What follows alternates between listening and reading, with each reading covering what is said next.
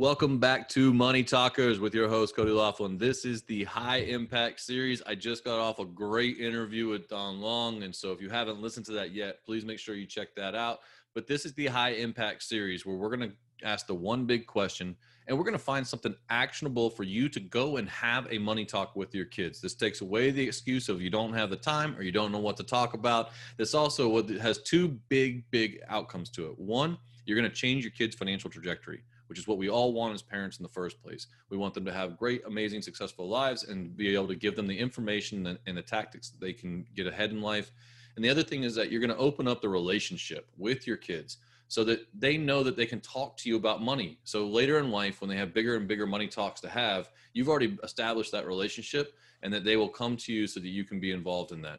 And so, with that said, Don, are you ready? I'm ready. All right, man. Well, here's the big question what is the one thing that you would teach about that your schools don't that's had a major impact on your life? The the biggest thing that I would teach on is I would teach children, adults, whatever, on becoming fully alive and finding out what they burn for. It's easy. It's it's it's a different question for each age group. You or I would say you have to ask it different. But becoming fully alive, what I've seen in the businesses I've run, the people I've dealt with, whether it's clients, employees, or coaching people, it's the same thing. And it all starts, and this this is this will be a different way you ask the question if you have a six year old versus a 20 year old, but it all starts with desire. It all starts the there's a there's a proverb that said desire realized is like the tree of life. And what I realize is when people find their desire, they actually find a piece of eternity. They find an eternal purpose. And that eternal purpose always has a fire, if you will, of desire, which is the actual thing that burns inside of you that will make you become fully alive.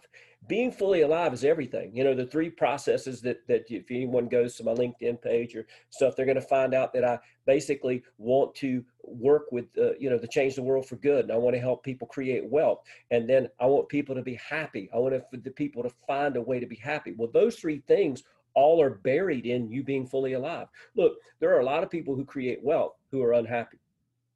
Okay, that, that doesn't bring happiness. There are a lot of people who do other things and they don't actually have any fulfillment in their life. And so, you know, since you're you're mentoring, uh, hopefully parents that want to mentor the kids, I'll, I'll kind of speak to it in that framework when I'm talking about becoming fully alive, you already know what makes your kids fully alive now if you're an engaged parent because you see what they play with when they come home. You see whether they color in the coloring book or whether they build the uh, Lego set or whether they're engaged in something those that's where you start with your kids of how to bring that out of them. See it's up to you to bring that out of them the desire realized being like the tree of life our eternal purpose if you will.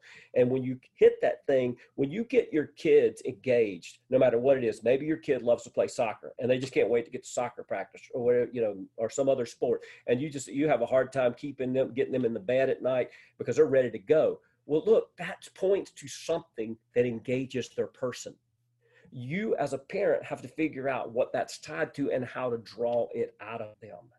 And so it's really our job as parents to bring the best out of our kids and those gifts and talents that were put in there. And it always starts with desire. It always starts with dreams. It always starts with what I call personal destiny because each child is born with a personal destiny that burns inside of them. And sometimes it's hard for them to recognize it when they're, say, five or six, but they can still recognize. And this is the kind of the final piece I would put. If you have a hard time doing the desire thing and, okay, what's really burning in my kids?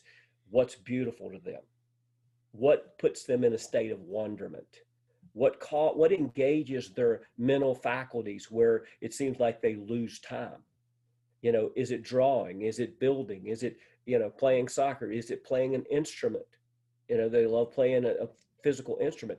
And finding those things those things are they're like patterns that show you what's already inside of your kids.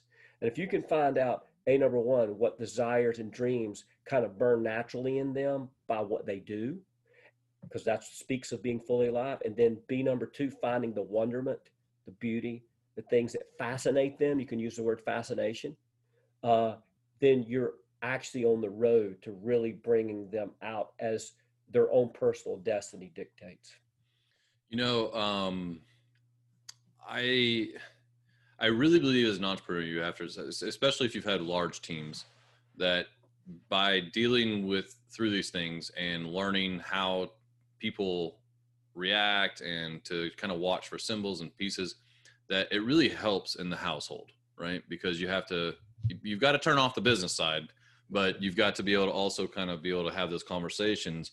But I also feel like, you know, I think we kind of pigeonhole ourselves as parents sometimes to say, well, I got to either be the parent or the friend, right? it's like you kind of like you, you you're you're like you can't be one sometimes or one the other, right? And I also think that there's another piece of that that's missing, and sometimes I feel like it's the coach, mm-hmm. right? And the coach is different than either the friend or the parent, right? Absolutely. Parent is I tell you what to do. The the the the uh, friend is like I support you no matter what kind of thing, you know. And then I also feel like there's a third part of that triangle where it's the coach and where you recognize what helps to light them up. Mm-hmm. And sometimes you're bringing them out, you know, you're bringing, you're trying to, you're trying to draw out of them what they don't recognize. And you had mentioned part of this in the disc discovery where there's a 33% blind spot. Yep. Like for you to, to be able to just jump into that part with them that lights them up is so key in my mind that you use your natural experiences and then their wonderment and i think that something beautiful comes out of that. Absolutely. One thing final with the parents and, and I, I, learned this from a guy who gave it to me and my oldest was probably 11 or 12 when i got this insight. It changed the way i parented my children completely. He made a statement. He said when you're when you're engaging with your children either as a coach or as a parent not necessarily as a friend but either the two authoritarian type uh, engagements that uh, if it doesn't matter when they're 25, it probably won't matter now. And boy, when I started parenting like that, I'd even talk to my wife. I'm like, you think that's going to matter when she's 25? And she would say, no. And you know what? We'd let it slide. Yeah. But if it matters when they're 25, it's going to matter now. And so you got to ask yourself, do I want to have a relationship with my kids at 25? I mean, you know, my, my oldest is 26 and I got one 21, and my kids would rather be with me on the weekend than their friends. I'm like, man, that's exciting, you know, as a parent. And maybe yours is yours is six and nine right now, yeah. right? So so you're a ways from that. But what if you did that so much so that they became who they their personal destiny is supposed to be, and they owe it to you, but they you wouldn't say it that way as a parent because that's what you do, but it causes them to want to be with you, which is the exciting thing about parenting. Yeah, and you know that's an amazing uh, perspective because I always say it doesn't matter in five years, don't spend five minutes on it. But that's, a business side, that's right? right. That's where you got to learn to let let things slide. But with with kids, if you have, it's not going to matter when they're 25, it doesn't matter now. So work on character issues, work on um, foundational blocks, honesty, you know, accountability, um, problem solving, wonderment, exploration, those kinds of things. Absolutely. Right. Let the don't sweat the little stuff. Right. There you go. That's great, man. Hey, listen, Don, I appreciate everything you do for me here on the Money Talkers. If you haven't listened to the uh, the long the long interview we did, it was great.